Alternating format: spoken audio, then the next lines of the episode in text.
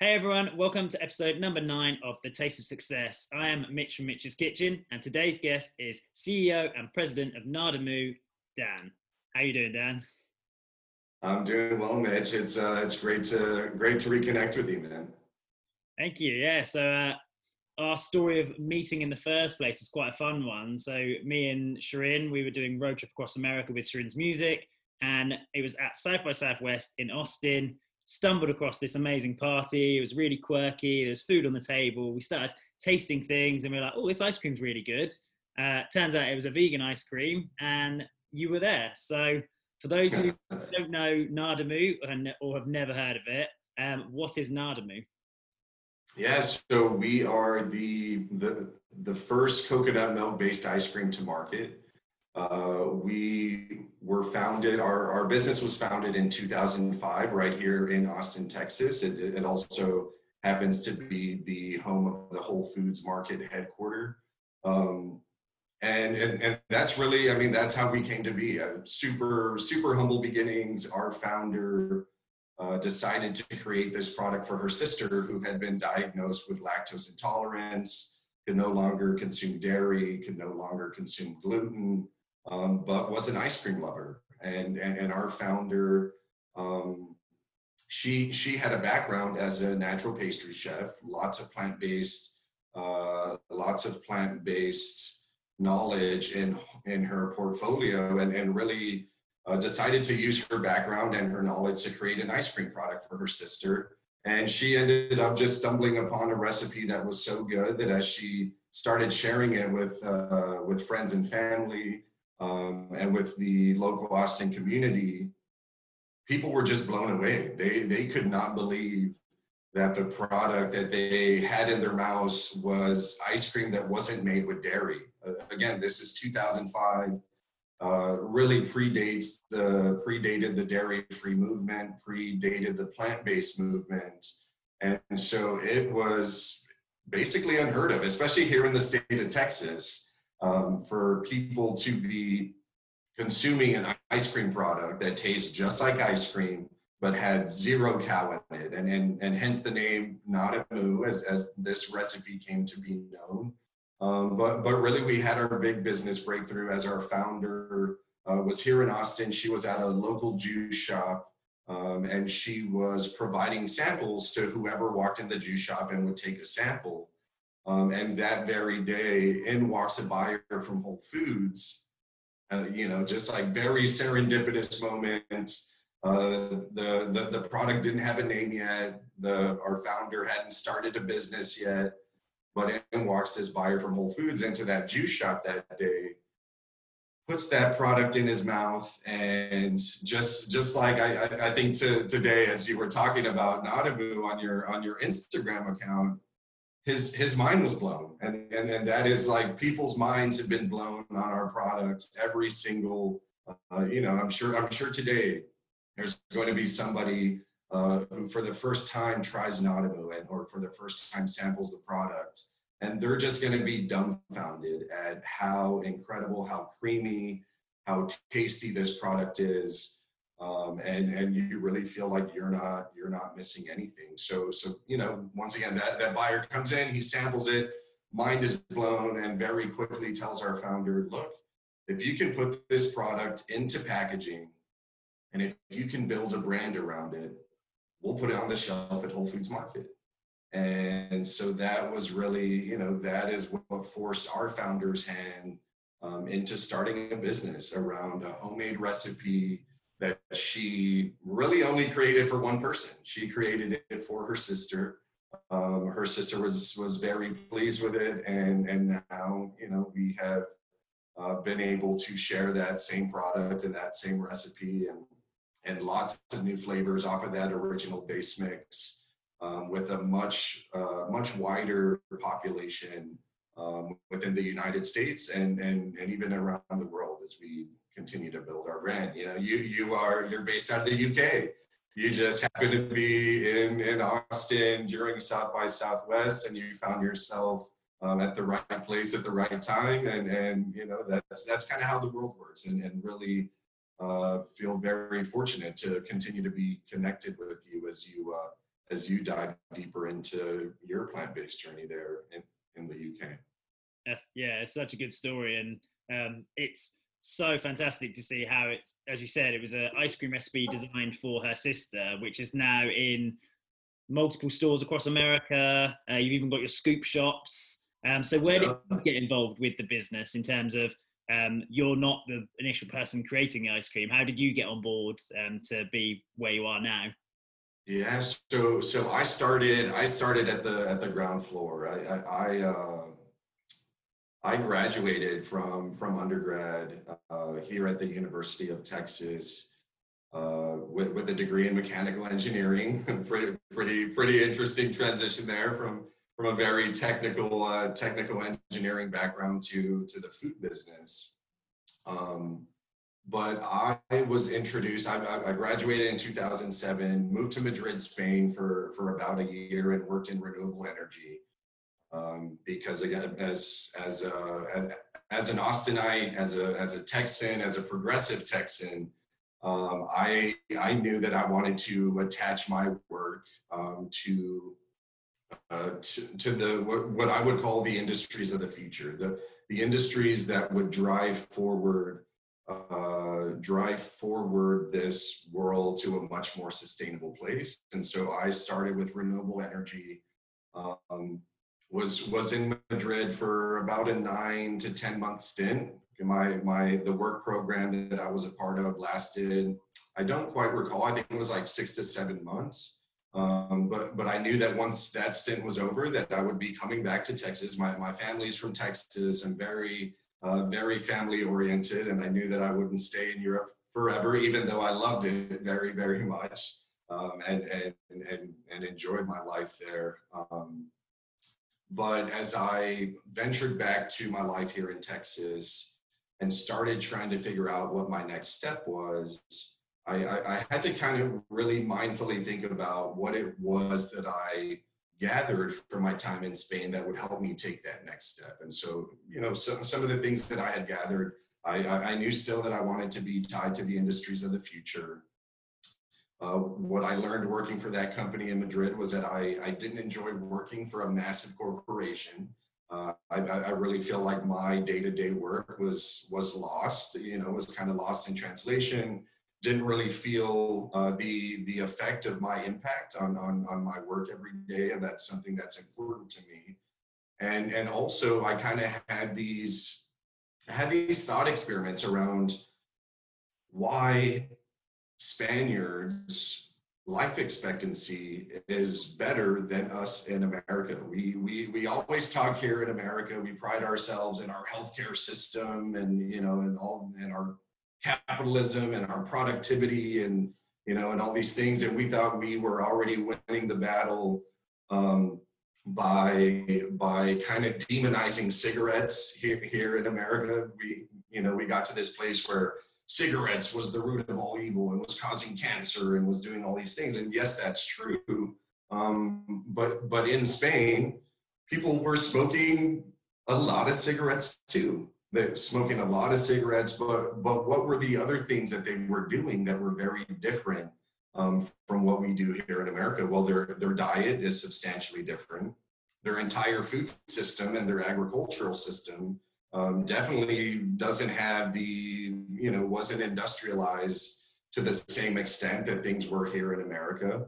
Um, life in Europe is also very mobile. People people walk a lot more. People don't drive around in their cars to the corner store that's a mile down the street. Um, and, and so, you know, as I'm thinking about all these things and, and, and reconnecting with, with my network here in Austin, um, a, a, a, very close friend of my family, um, who was one of the uh, one of the one of the initial people who was advising the founder of NadaMoo on how to get her business incorporated and how to get her business started. Uh, we, we were having breakfast one day and I was talking to him about all these things, about all these problems that we had in America that I wanted to fix and, and that I had kind of, you know, come to understand a little bit better. I was talking about sustainability, renewable energy, general health and wellness. And as we're having this conversation, I'm, I'm, you know, I'm looking at this this friend, and and he just had this he had this moment where he's like i i have someone for you to meet. And i was just like okay who who should i meet? And he's like there's this uh, there's this incredible local entrepreneur. Um, she has this amazing this amazing dairy free ice cream product called NadaMoo. And he's like, but I, I think what's most interesting is you and her are talking about all the same things. Y'all are passionate about all the same things. And he's like, I really think that you would benefit from meeting her. Um, so I took him up on that offer and uh, found myself in a meeting with the founder and her business partner. I'm kind of hearing their kind of basically hearing their business pitch and, and got to try the product for the first time. My mind was blown too. Um, and, and, and, and really that, that moment, meeting them and just seeing the opportunity that NadaMoo presented to begin to tackle some of our biggest issues in America, the obesity, the diabetes, um, you know, lactose intolerance was kind of just in the early stages. We were we were realizing that that was a big issue. Um, I I really couldn't help but want to be a part of it, and so so at that moment, really just started offering myself up. I'm like, look, I don't know anything about what y'all are doing. I but but I I trust that my background as an engineer, which which all you are as an engineer, is a problem solver. You know, you're creatively solving through problems all the time. Just like I'm, I'm confident that there is some way that I can help you all, you know, continue to scale this business, and I, would love to, I'd love to offer myself up. And and uh, long story short, they they definitely needed some support on the bookkeeping side at that moment. I jumped in and started keeping the books in in 2008 my first job with the company was was as as the bookkeeper. I would support the the CFO uh, and and really kept the books nice and neat and and started building a lot of the initial systems and processes and infrastructure that that would allow us to more uh, more seamlessly begin to scale the business and and that's that's where I started as you can imagine, you know, things really began to began to escalate quickly. I started diving in deeper and deeper and deeper, kept wrapping my mind around the business and, you know, just wanted to continue to help in the highest value way that I could. And and that's kind of how I uh, I I began to evolve to this place. Now I'm the I've been the president and CEO of the company now for for nine years and and have been with the company for 12 and it's just been it's been an incredible ride. Yeah, well, you've obviously done a, a fantastic job working with them. From when we saw it at South by Southwest, it was already in Whole Foods, I believe, and it's now expanded to. Um, is it sold in all across America, or is it certain states? Yeah, we, we have a distribution footprint in every state in the United States. I, I believe we're, we're in about 9,000 grocery stores nationwide. Uh, we have some distribution now in in Canada, um, so that's kind of our first jump into the into the international distribution. But we we have so much work here to do to do in America at the same time that we ponder expansion into into new markets. And we've always, you know, we I, I think we've always been really good at never getting never getting too far ahead of ourselves. Like you really, if, if you want to build something right and if you want to build something to last, you really you have to be patient and you have to be okay with uh, with building things organically and building things in a way where um, you know the business can sustain itself over the long run. I, I, I think uh, you know when we approach tackling sustainability, it's it's a holistic approach to sustainability. It's sustainability of you know the human, of the planet, of the animals, of, of business practices. Like we we do not we think like sustainability is a word that uh, can be applied to uh, to so many different things in life. And and as we approach growth and prosperity with our business, we want to make sure that everything we are doing attacks that the you know sustainability issues of of all kinds. Yeah, I saw your um, B Corp certified. Was it or something? Like yes. That? Yeah. Yeah, which is it's it's a it's a huge undertaking. Uh, you know, B B Corp is uh, it's it's probably one of the certifications that we're most proud of. Uh, we're really proud of our organic certification. Because we believe that nutrient density at the level of the soil and the dirt is, you know, is is is a core problem, is a key problem in, in our battle to sustain life on the planet. Um, but to be certified B Corp, we are literally tying the infrastructure and the values of our company to values that put purpose sometimes above profit right? Like it, it, it is there there needs to be a balance of that. We are a business. We owe it to our shareholders to generate profits. But we need to take a, a holistic approach to solving problems and and putting our purpose and our values first so that they begin to translate to profits that again are more sustainable for everybody that that interacts with our brand. Yeah, such a fantastic stamp. I know a few UK companies that have either got it or working towards it. Like it'll be something we plan to do in the future as we grow. Like 100%, it's it's a no-brainer. We love what the B Corp kind of represents and stands for. Um, and you do see yeah. it in a lot of plant-based businesses. It seems to be the the ethical standpoint stems from the founders and the people involved, not only about the product or service they're doing, but also about the company, the welfare of everyone, um, and all practices. So yeah, it's a really fantastic. Yeah.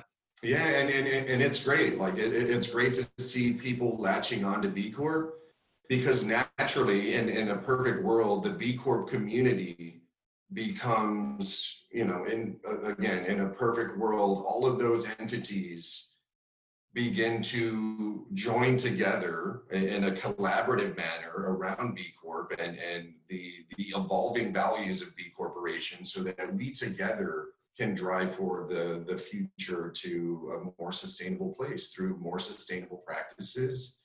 And, uh, and I think that's, that's key to this movement as, as well. It's like, I, you know, I mean, NadaMoo does not want to be the only dairy-free ice cream on the market you know like that that just sure uh, you know we we would you know love to ponder the success of a world like that for us but we know that we alone cannot cannot create a more sustainable planet it, it, it's going to take a lot of us working together and pushing in the same direction um, to really create the results that, that it is that I think uh, we're, we're, we're all looking for, or a vast majority of people in the plant-based movement and you know big corporations. We we are all pushing toward a, uh, a, a better, more sustainable future for all of us. Yeah, that moves me nicely on to the next question. So, as NadaMoo was a very early adopter into the plant-based scene, especially the ice cream scene, um, what's your um, view on the industry nowadays compared to when it was back in 2008 when you joined and got involved with the company to where we are right now and where it's going in the future? Yeah. I, I, mean, what, I can say, it, it, has changed. It's it's changed a lot, as as you know, as I'm sure you're aware. Um, we were very very early to the movement. We were, you know, some of the pioneers pushing pushing really really hard against uh, beginning to open people's minds up to the way that things can be in the future and and you know us and and and a lot of others you know it definitely wasn't just not NadaMoo um, a, a, lot of others have been have been pushing for this for a long time. Um, before before it was sexy you know before before all the money started rushing in and realizing that there were financial opportunities um, to be had here which you know that's fine. I, I mean it's a part of the evolution. Um, you know, some, there have to be people that go out there and lay the groundwork and start pushing against, uh, you know, against the powers that be and against those external forces um, to build a market and create the demand that is large enough to then get the financial, you know, people, uh, the financial people aligned with where the future of the industry and the demand is going. And when the money starts flowing in, like things can happen a lot more quickly. Uh, you know, a, a, lot more marketing dollars get pushed out there into the world, and you know, the masses are now being marketed to in ways that NadaMoo alone could never do. Like we, uh, we're again, we are building our brand more sustainably, more organically, and we're not going to go out there and spend you know a hundred million dollars on you know on digital advertising and commercials and because we don't need to. Our, our, our product tastes good you know? We we just need to get people to try it once. And once they try it that one time it's going to be in their steady rotation of frozen dessert products that they begin to buy. And so you know we we don't feel like uh, we feel like sometimes when the capital rushes in um, they can begin to uh, without without fully understanding what they are doing they can begin to uh, create create results for specific companies or entities that i personally believe are not sustainable. Like uh, you know sometimes when you go from zero to 100 million in revenue in three in three years um, because you just like pumped so much money out there into the world and you know flooded your your your brand uh, to the market to to to buy market share um, that that's great like that's you know that's a great fast growth story but what happens after that what what happens at some point when you have to normalize your operational practices and your marketing practices and then see what level of business you can sustain from there. Sometimes those same companies that go zero to 100 million steadily just start dropping off. And and you know what what sounded like an amazing investment story in business, uh, you know, business rocket ship moment is is is not is short lived. And and uh, you know, so I think I, I think I, I think our capital needs to get better. I think our capital needs to get better at understanding how to support uh, the businesses that you know that are trying to balance those purpose and those profits and and find a way to uh, drive growth stories forward in a more sustainable manner and so i think we're we're, we're, we're kind of at this we're kind of at this interesting moment um, in in the in the evolution of the movement where you know we're we're still learning. We're, we're going to find out what really works what's what's going to work long term and what's not and and and the money is really good at finding out how to correct their mistakes when they lose money um, and and and we just you know we we want to continue to hold a space in the category that you know that supports the rise of really fast growth companies but but also uh, also understands that those more organic, more sustainable growth stories might be the longer term success plays um, that, that really drive forward this movement over a longer period of time. Yeah, it's it's the same like in, in the UK, there's a few brands that will spend like hundreds and thousands, maybe millions on marketing the certain products or services like frozen meal delivery is only just becoming a thing. Um, and we've come into that market. There's other companies out there spending more on the marketing and everything, making that concept understood by the average consumer, which means that then if they come across our brand, they already know what it is. So they're doing all the the legwork, the spending. Exactly. And we can then kind of be like, yeah, but ours is this and like try ours. So it's yeah it's good to have that community. Like we very much love supporting anyone new to the market. We'll speak Absolutely. taste their food. Like it's it's all about the community for us and it is all working towards that same goal that same movement of getting people to eat better quality plant-based food that's better for the environment and better for health at the end of the day absolutely and and, and i think what, what we what we really get excited about is when there are big money players that come into our category who actually have a great product like a great tasting product uh, good quality ingredients. Like we we want that. We want more of those players um, because we don't want to scare people off from what we have to offer. Like you know, if, if if someone's first experience is you know brand X, you know this company that raised you know half a half a billion dollars, you know before they even sold a pint of ice cream. And they come in and flood the market, but their product doesn't taste good. They create all this new trial but all these people have negative experiences and now like have a jaded mentality of what dairy free or plant-based ice cream tastes like they have done an injustice to the future of the category. And so that you know like we we have no problem with money flooding into our category. We just want to make sure that the money is behind products that taste good and are of you know of, of, a high enough standard of quality that we can get behind and be like yeah that's that's good. Like we you know we totally we totally respect what you're doing for the category and by all means create new trial. Like get more people shopping in the category because we have the confidence to know that again when people stumble upon NadaMoo and have that first NadaMoo experience we have them and, you know they they they might not become 100% loyal to NadaMoo from here to the day they die.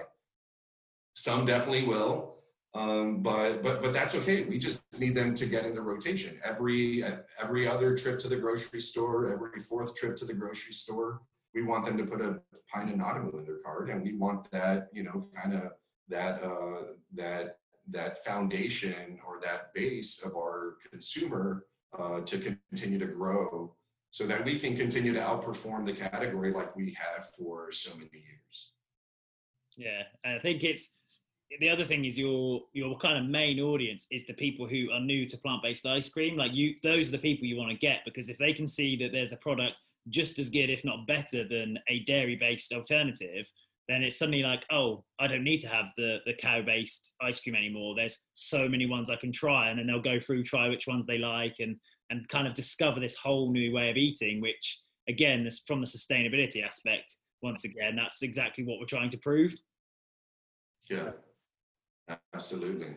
So Austin um, and America mainly as a whole, you think of America, you think of like the, the typical American diet is going to be very steak or meat and, and those kind of things. So for your current diet at the moment, obviously working within a plant-based brand, um, what's your kind of diet look like? Yeah, so I, I, I mean, for, first off, I'll start by saying, you know, through this COVID nineteen period, um, you know, I, I think I think a lot of people have been given the opportunity to uh, hopefully, or hopefully, have allowed themselves the opportunity to think about their own health, right? Their own health, their own wellness, um, you know, where they're at and where they need to go from here. And, and I'll be the first to say COVID-19 for me personally, for me to, you know, get a little more focused on my health and wellness. I've, I've been eating a lot of raw fruits and vegetables. Like I, have personally lost, like lost 15 to 20 pounds uh, nice. uh, since COVID-19 started. And it's because I have gotten really disciplined on my, uh, on, on my diet. And, and most of it is centered around a lot of uh, a, a, lot of uh, raw organic fruits and vegetables. Uh, you know, that's not to say that I don't cook anything. I'm, I'm, I'm not, you know, I'm not that hardcore. Um, I, I do cook. I, I do cook. Uh, you know, I, I, like to roast those vegetables sometimes too, just to change it up. Um, but I, I personally, I, I'm, I'm an imperfect human. Um, I'm, I, am i am still not, I'm still not 100% vegan. Um, I'm definitely 90, 90 plus percent. I, I do incorporate small amounts of animal protein into my diet.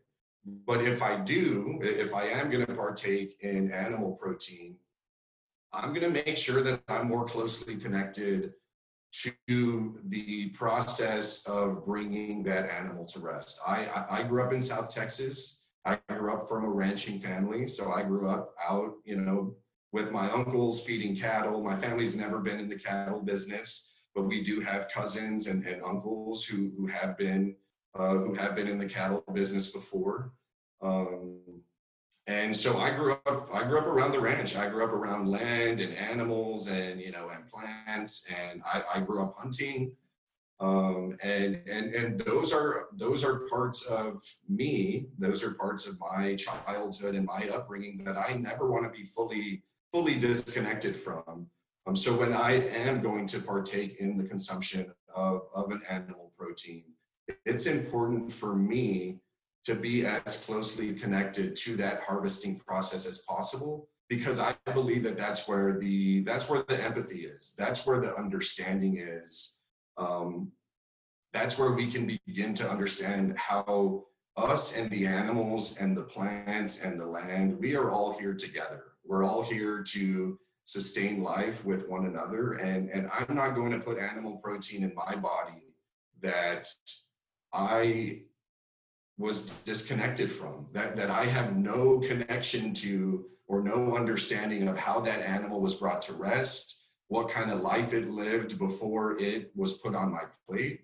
And those are all very important variables for, I think, for, for all of us, for the masses to begin to wrap their minds around to, um, to, to, to understand whether or not consuming animal protein is really that important to them. I, I, I would venture to say that if more people were closely connected to bringing an animal, to, you know, bringing uh, an animal's life to rest, if more people were connected to that, they probably could not stomach stomach the ability to consume that animal protein because it's not pretty. Death is not death is not pretty. Death of humans is not pretty. Death of animals is not pretty. Death of you know plants, you know, a, a, a tree dying, you know, is is is you know is, is a terrible tragedy in nature. Um, but but we can't begin to have the empathy necessary to be better people if we are too far disconnected from that food system and that food process. So I, as I said, I'm I'm an imperfect human. I am continuing to evolve. Um, and and right now my diet is at a easily 90 plus percent plant-based lifestyle that's a really interesting as you said with the the connection part because i think a lot of people it is a real disconnect. Like they see the videos and it's oh i can't watch that or no no i just i go to the supermarket i'll buy it or oh i buy it from the butcher whatever it is but it's i'm buying sausages i'm buying a burger you're not buying cow or chicken you're just buying the name of it. Um, so i think actually like you said having that connection at least you know what you're partaking in and what you're consuming and as you said, you're, you're always looking to progress and perfect. Um, so I think that's one phrase that we love to reinforce is progress, not perfection. We're not out there trying to preach everyone needs to be vegan because if everyone went vegan overnight, resources would struggle, industries would crumble, livelihoods would crumble. Yeah. There's a lot more than just the animal welfare to take into consideration. Obviously, that is an important part, um, but there is a whole thing around it, and people are so passionate about food, which is another reason why I wanted to start this whole podcast talking about food.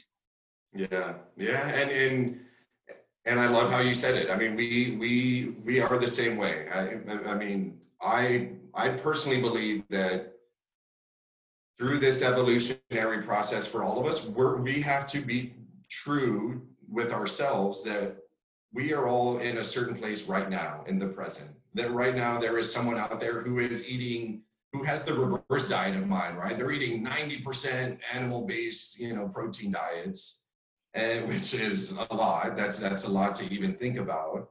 But we have to respect where they're at. Like we we have to respect where they are at in, in this moment and hope that we can begin to have conversations with that person so that they can begin to evolve their diet and their lifestyle away from a way too way too animal based and animal intensive diet to consuming more plants. Wherever anybody is at at this moment where where we need to come through is um, being open to having conversations and understanding that everybody is imperfect. We are all imperfect people and we are all hopefully evolving toward better versions of ourselves and we need to be open minded enough to be able to talk to whoever, uh, no matter where they are in their diet evolution, their dietary evolution, and, and, and, and let them know why it is important for them to wean off of that and to incorporate more plants into their diet because it's important for all of us to begin to achieve greater harmony on the planet by moving more toward plants and away from our overconsumption of, of animal products what are your views on the the plant-based meat alternatives and uh, are there any out there that you have like blown your mind in terms of that flavor and enjoyment and texture to go yeah that is spot on well first off i mean i'm, I'm like I, I might as well be a beyond meat employee right now um, I so here here's my stance on it. I I, mean I obviously love I, I love Beyond Meat. I, I, I love the space that they hold here in the plant based movement. Um, for me personally, am, am I going to eat a Beyond Burger or Beyond Sausage, you know, three or four times a week? Absolutely not. Like I, that, that is not my idea of how I'm going to evolve my personal health and wellness. I, I, I believe I'm already kind of, I, I, I, will consume it when I'm ready for a, what I call a treat meal. Um, I'm going to eat some vegan junk food. Um, like that, that's where I will go. I will support Beyond Meat because I, I, I really like their people. I, have gotten to know their founder and his business partners and a lot of team that they built around uh, around their Beyond Meat platform. And I, I think they're good people, and and I want to support good people who are doing good work to evolve the plant-based movement. Um, I love the space that they they occupy in the movement because they are for those meat eating, you know, the, the, the meat eating people who need to create incremental changes in their diet. I, I feel like Beyond Meat is, is a great is a great trade-off from that beef burger to the plant-based burger. And and and that is uh, you know the space that they hold in, in, in the world is is they are going to help convert the you know meat eating consumers to the plant the plant the plant alternatives of those of those burgers. And the burgers taste so good that it's going to be a, a mindless transition. And, and that's what we're all trying to do here. That's the same thing we're trying to do through ice cream. If people can eat our NadaMoo product and have a, an ice cream a dairy ice cream like experience or better then they can begin to understand like wow this is so much better for me and i don't feel like i'm missing out on anything I, have always felt like Beyond Meat is the burger equivalent of what NadaMoo is to ice cream. And, uh, and, and, you know, I think uh, we all kind of hold a different space. And um, I think, uh, you know, my, my favorite of, of, of the, you know, booming meat alternative space is Beyond Meat because of my, my personal relationships there. And I do know that they, they do value the quality of the ingredients that go into their products. Um, but but but again, like I'll, I'll go one step further, and again, I'm speaking very personally to me. Um, it's it, it's not going to be a staple of my diet because I am to the point where, as I touched on, I'm eating more raw fruits and vegetables. And and in this four month period during COVID nineteen, I I know how much better I feel right now, and I know that I have gotten to a much more efficient weight over the course of four months. As I said, lost 15 to 20 pounds. And, and, and I know that I am moving in a direction that I want to continue leaning into. Um, and, and, and, and all the, you know, whether it's impossible or beyond or, you know, whoever else, um, it's, it's, it, I, I, I respect the space that they hold. It's just not personally for me. Um, but but I do I, I want them to be the the brands that begin to uh, transition people away from meat heavy meat animal based diets to plant based diets through really good tasting meat alternatives. Yeah, I, I agree with um, Beyond Meat and Impossible. What they're doing not only for the average consumer but for the industry, working with places like KFC or the massive burger chains and they're proving the concept to say that there are people out there that want these alternatives. They still want a flavor enjoyment of something that is like meat, but it's not. And that's the one thing that a lot of people who are non-vegan try to or don't seem to get their head around is well why would you not just buy a burger or buy this like why would you want something that looks like it's from an animal but it's well it's not it's you're trying to get the flavors, the smokiness, the bite, the juiciness, like all these things. The, the, the, texture, yeah. And it's it's that enjoyment side which is part of food that if you can nail that, then that's part of the battle won. Um, uh, we've definitely had burgers over the years of being vegan that they're just crumbly or dry or there's nothing to them. Um, and yeah, it's it is amazing to see the amount of investment going into the alternative meat and the alternative protein world from everything from just pea protein itself to any source nowadays. It seems to be just. Yeah. Um, but yeah. Yeah. Yeah, and I think uh, you know again to, to touch on what, what what what Beyond Meat has done specifically with their with their IPO and their launch into the public market, like what that does for the mass investor, the mass consumer, like it just becomes when you get into that um, you know into the traditional media realm and everybody's talking to you on you know, whether it's Fox News or CNBC or, you know, whatever on, uh, on CNN, like when, when you hit, when you hit mainstream media with a product concept and everybody starts talking about it, like that, we need that. The plant-based movement needs that in order to uh, accelerate the rate at which we are able to impact people's lives and impact, uh, again, what's most important in all of this is uh, sustaining life on our planet. What's your um, earliest childhood memory of food, good or bad?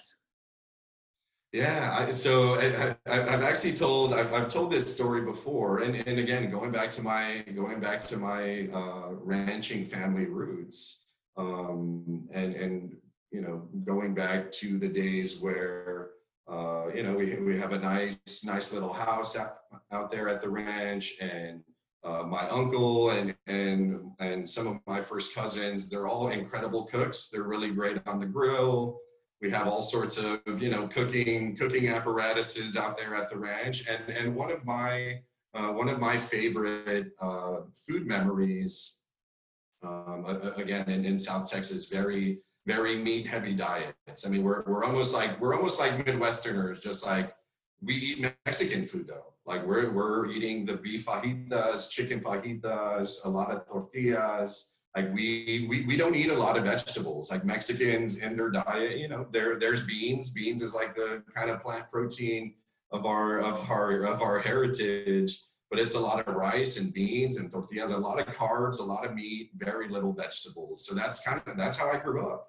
And, and you know, and to to imagine where I've evolved to now, like a, a lot of people from my hometown, they're like, "What are you talking about? Like, what what is what happened to you?" with you know have you been brainwashed um, but but going back to to this ranch story I, I, I mean we have we have what's called a what's called a barbacoa pit which in, I, I, mean I don't really know a, a, fair translation but to be you know to be quite honest what barbacoa is it's a it's a type of meat it's essentially uh, the, the the cow's head you you you take cow's head it's basically like cheek and tongue um, and there's this whole production around it. And my, my uncle and my cousin would build this. We, we had this pit that's about four to six feet into the ground. Um, it has a cover on it. You're, you basically build an oven in the ground. You build a fire over it once the, once the cow's head is in there. Um, and you leave it. We, we would sit around the fire. We would tell stories and, you know, talk about the family, talk about the ranch, talk about you know the the, the history of of how uh, you know, of, of how we came to be and, and how we came to come to this moment sitting there on our family's beautiful ranch property out in South Texas. And we're just sitting around the fire and, and enjoying each other, um, which, which I think is, is one of the beautiful things about food. It brings people together. Um, you know, people share stories, share, you know, share pieces of themselves with other with other people, and uh, and this was all centered around a beautiful outdoor campfire.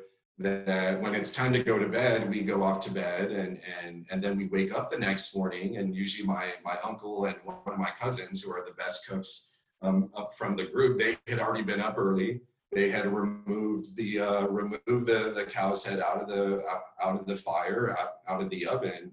And from that you begin to pull apart the meat. It's cheek meat it's tongue meat um, and and you make breakfast breakfast tacos. We call we call them breakfast tacos here in here in texas um, with just with that with with that meat. But just like the entire production of it and you know being outdoors which is you know at the epicenter of my life still just like getting out into the outdoors and enjoying nature and enjoying family and enjoying the ritual of just cooking or, or you know me I, to be honest i'm a terrible cook. So i i, I can't uh, i can't take any credit for the work that they did to make us these incredible breakfast tacos um, that next morning.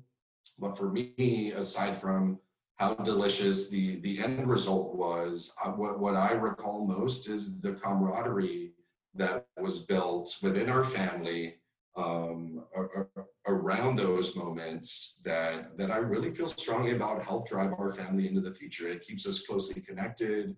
Um, it, it, keeps us bonded, and and you know that's that's how uh, that's how we want to lead our family in, into the future is by staying close, staying connected, sharing stories and and really keeping keeping the ranch and keeping those moments at the uh, you know at, at, the epicenter of our lives and and make sure that that continues to be uh, you know continues to be of value to us as we continue to evolve into the world.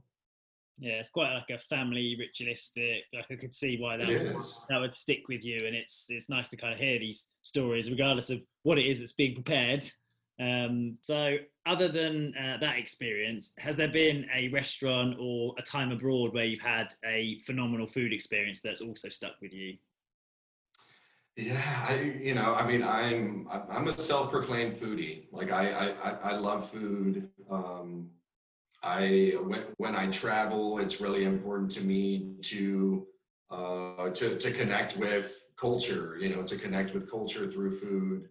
Um, but but but again, like it, because that often means um, consuming right, right, now in the world we live in as, as you know you travel abroad travel to europe there's still so so much of the traditional dishes that, that are a custom of the culture are based in animal you know in animal protein. So when i when i travel I, I, you know to to be to be absolutely honest like i i end up consuming more animal protein than usual uh, than usual again because i'm I, I, I want to uh, want to connect with the culture through food and, and, and understand what the rituals are there within specific cultures, whether it's Spain or Greece or the UK. I've, I've, I've had, I've been fortunate to be able to travel to a lot of different places in the world. Um, and so I, I, usually just try to partake in the most traditional dishes, most popular uh, dishes of culture where, wherever it is that, I'm at but once I quickly start feeling bad, right? Like, I mean, eating that way where I have evolved to in my diet now, I quickly do not start feeling good. Mm. Um, and, and so then I, then I start pushing my new culture, you know, my, my new way of life on, uh, on, on the people wherever it is that I'm at. And, and, and that's when I'll start, you know, asking, oh, is there, do you have anything plant-based or do you have anything, you know, that doesn't have animals in it? And, and still what, what is sad to me is that you can go to these places and ask these questions and so many people are still like what are you talking about like that, that this is crazy like you're you're being super high maintenance yeah. why are, and i'm just like no like i this is the way you know this is the way of the future and and if you all do not start offering up things on your menu that allow people like myself to to travel and consume a little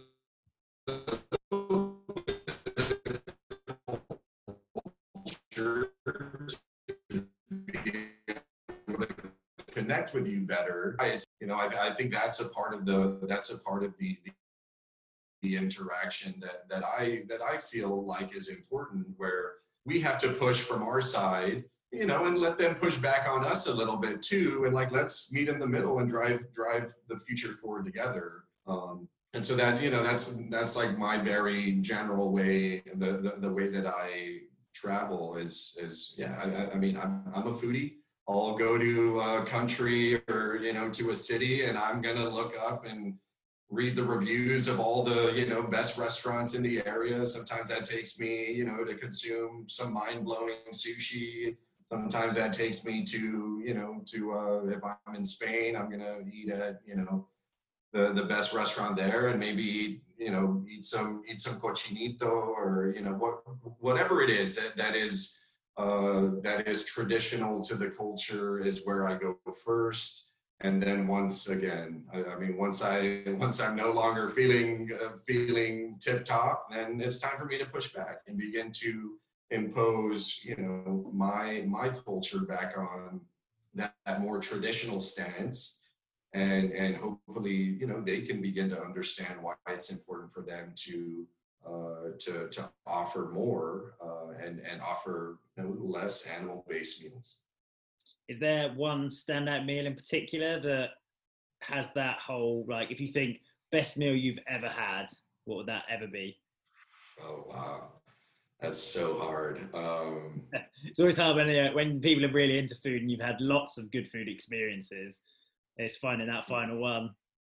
Yeah, I, I mean, one of the I, have had a lot of really memorable meals. The the first one, first one that kind of pops into my into my head was uh, is is out in is out in Napa, uh, out in uh, out in the wine country here in uh, here in the U.S. It's it's called uh, it's called Bouchon. It's a it's a it's a Thomas Keller restaurant. I mean, it's just it was uh, we were there for my birthday. I want to say maybe like 34th or 35th birthday. I have a cousin that works out in the wine country and so he was living out there in Napa and, and made a reservation for my birthday at this restaurant.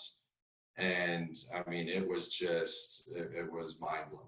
Like the, there was like a salmon, we started out with like a salmon rillette. And I mean, I, I'm super adventurous when it comes to trying new things. And uh, yeah, but when you, when you have a really great meal, uh, really great meal experience coupled with, you know, some good wine, I mean, and, and, and then, you know, and, and then again, like back to my ranch story, like the experience is also, also adds to that. Who, who was I with?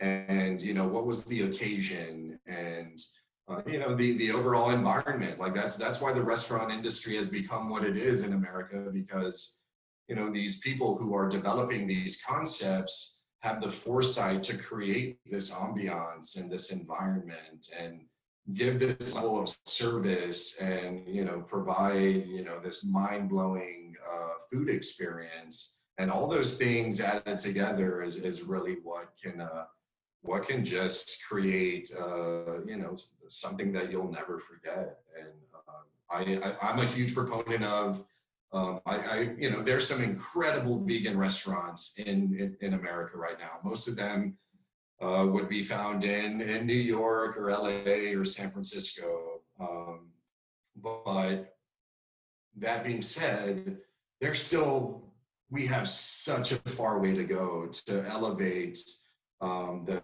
the, the vegan kind of restaurant dining experience that needs to be elevated to, you know, to the heights of these other, you know, kind of world renowned restaurants. And I, I think it'll happen, but again, the consumer demand has to push it in that direction and, and we're still kind of we're still fighting that fight on the on the front lines still shifting demand yeah that sounds that sounds great yeah i've only been to like a couple of these michelin star restaurants where you do come away like i had one in london um, i can't even remember what it was called but um, it was on like holland high street or something like that in london and the we had like a nine course vegan tasting menu and it was just phenomenal. There was one dish which was just like all based around broccoli, but it was like broccoli stem with a broccoli powder and this and that, and just the way it was done, I'd never seen anything like it. And it was the fact that the the chef who owns this um, thing, I will find out what it's called. It's just completely gone from my mind, but yeah, just the most amazing experience. And not only was it the food was fantastic. Some of the best I've had. But it was it was for my mum's birthday. My aunt was there, and we were going to see um, a play afterwards. So it was all this kind of wrapped up into it around that one experience. But the food is where the conversation happens. You're you're there. You're enjoying the time, the company. Um, yeah. From the other people I've spoken to as well, it seems Asia is the other place that hits all the senses because of the setting, who you're with, who's preparing it, how quick it is, how fresh it is.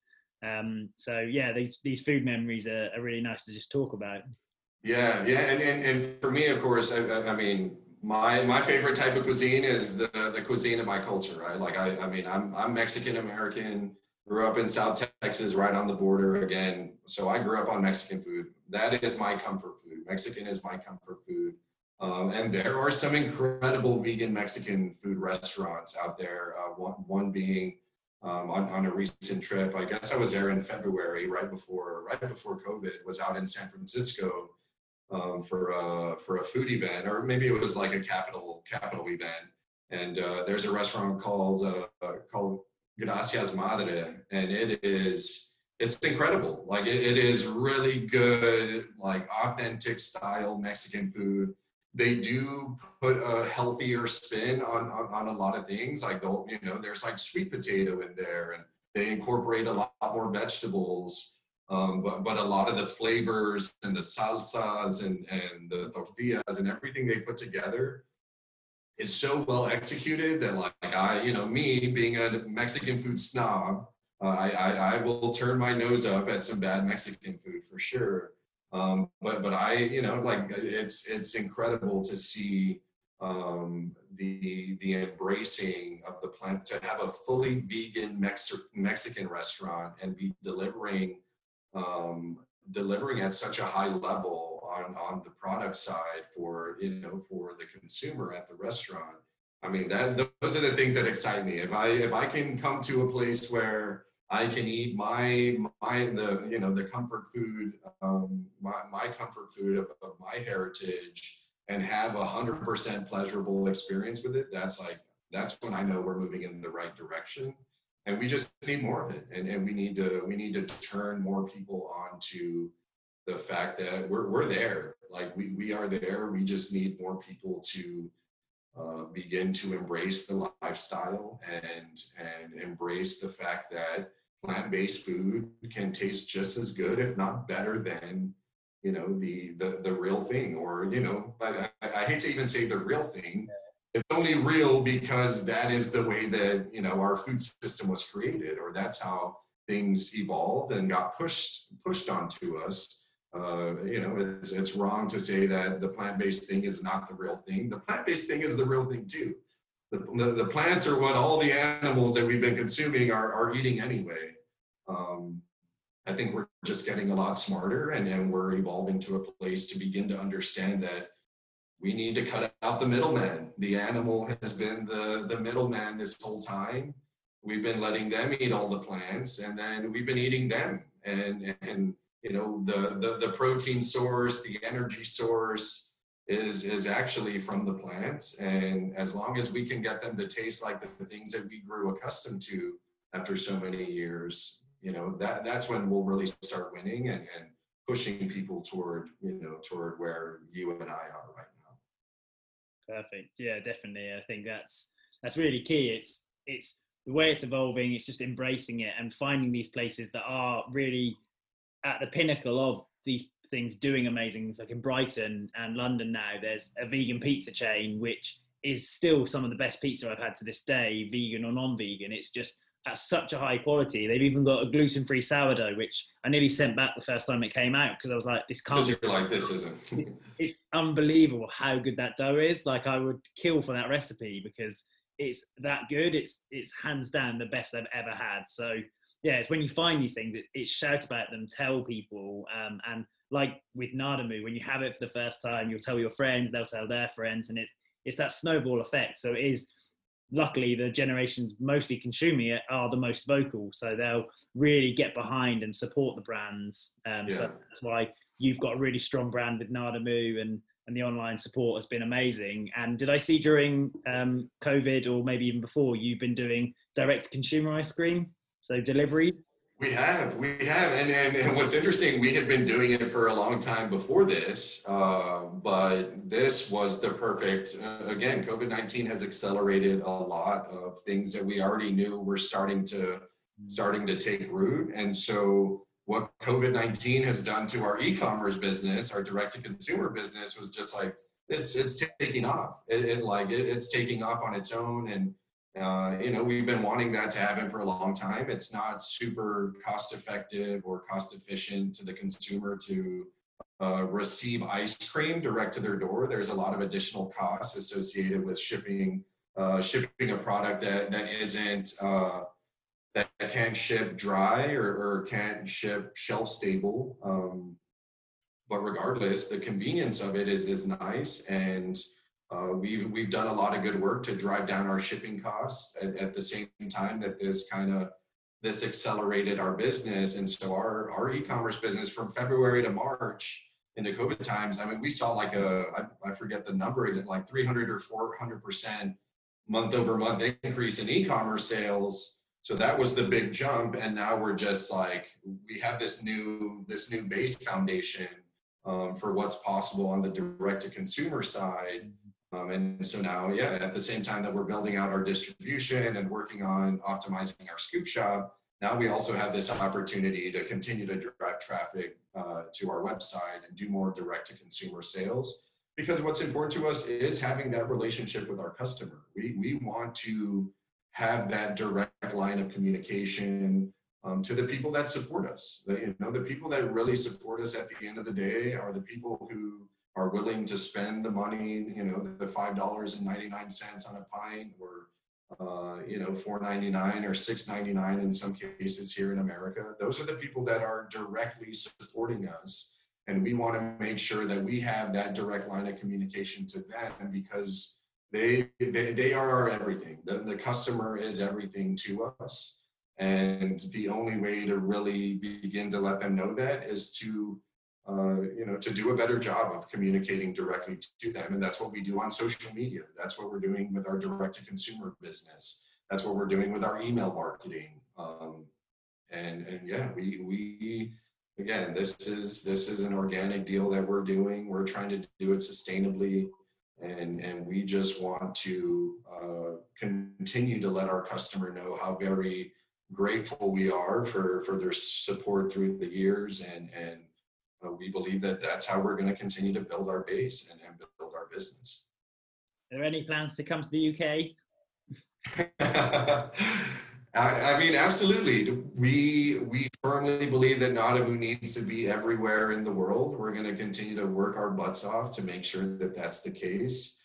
Um, there is no there's no uh, kind of short term um, short term things in the works to get distributed in the UK.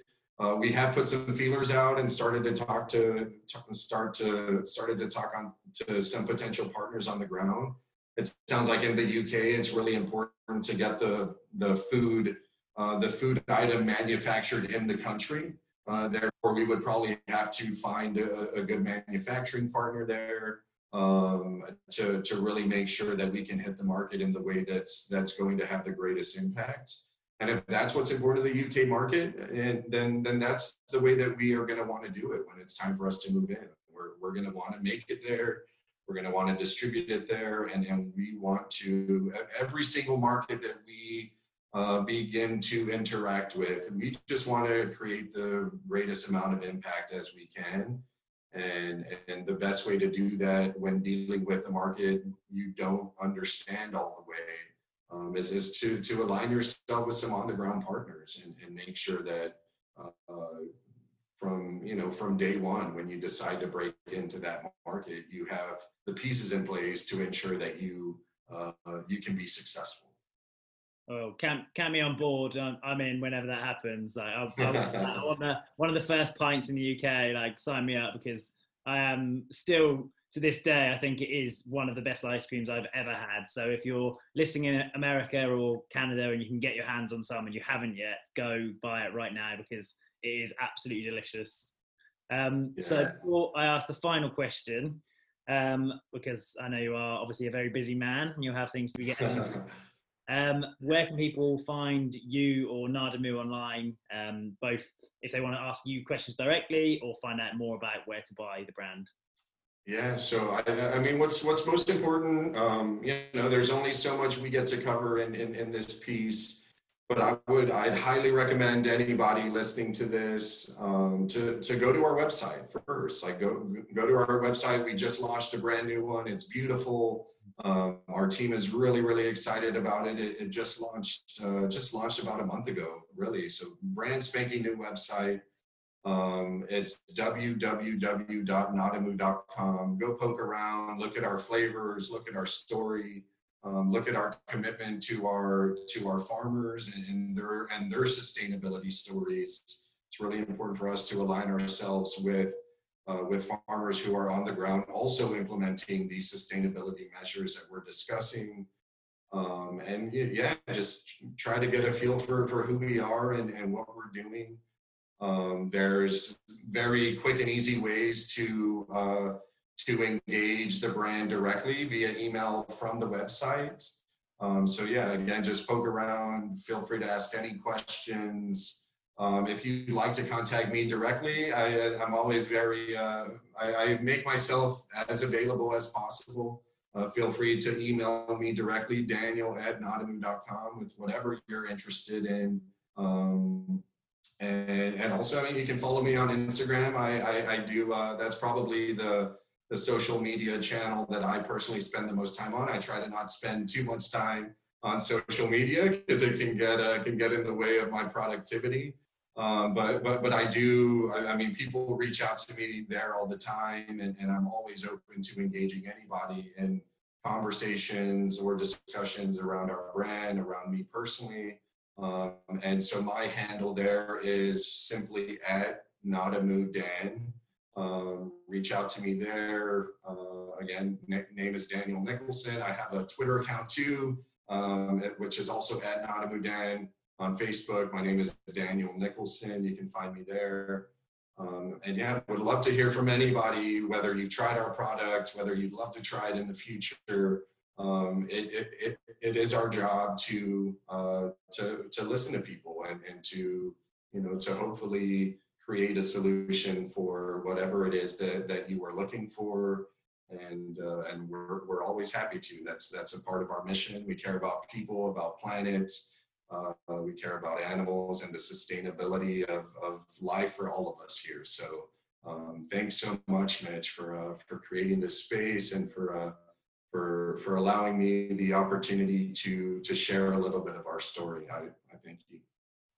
Yeah, you're, you're very welcome. You're very deserving of more people's airtime if they've never heard of you because I really love what you guys have achieved in the the short five years that we've been following your journey since tasting it. And um, yeah, if any ice cream manufacturers ice cream are listening, then get involved. Um, please, please make this happen.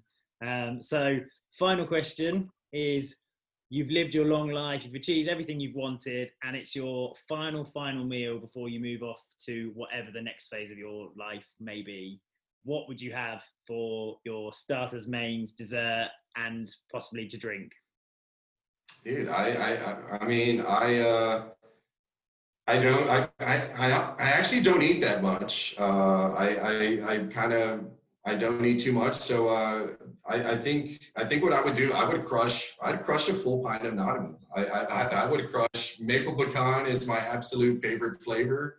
Um, and yeah, I think. I, I, think as my journey continues and, and wherever uh, you know wherever the the next steps come, uh, this 12 year experience uh, to date has been incredible and, and has been, you know, I've, I've lived some of the greatest moments of my life in, in these first 36 years. Um, and I would absolutely indulge in a full pint, which is only about, I, I mean, a full pint of maple is probably somewhere around 500 to 550 calories um, for the entire pint. I, I would just crush one without batting an eyelash.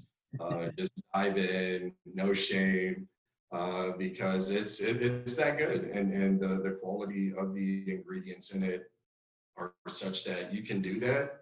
Uh, I, I, would never encourage anybody to, to, to eat a whole pint, um, but you actually can and you don't feel too bad afterwards. Like you, you know, I, I think uh, we, we need to live, we, we need to live a life where we appreciate, uh, we appreciate indulgence every now and then. And, uh, yeah, I, I, think I would uh, I think I would highlight the uh, the step into my next chapter by uh, bringing uh, bringing this chapter to closure with uh, with an incredible pint of my favorite flavor. That sounds fantastic. Well, again, thank you so much for your time, and to anyone that's been listening, please do go check out NadaMoo um, and Dan himself, amazing guy. So, big love and thank you so much. Awesome. Thanks so much, Mitch. I appreciate it, dude. Have a good one. Bye bye.